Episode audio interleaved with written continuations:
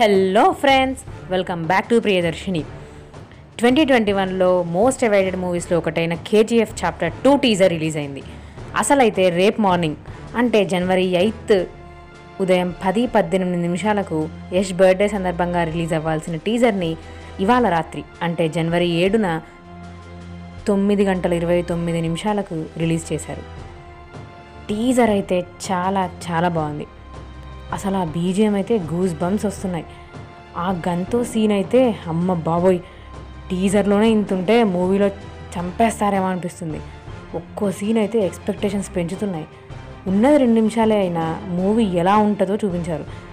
ఈ టీజర్ చూసాక ఎక్స్పెక్టేషన్స్ అయితే వేరే లెవెల్లోనే చెప్పాలి. నేనైతే చాలా చాలా చాలా వెయిట్ చేస్తున్నాను ఈ మూవీ కోసం. నేనైతే కనీసం పదిసార్లు చూశాను ఈ టీజర్ని, కేవలం ఆ గన్ సీనే అండ్ బీజిఎం కోసం.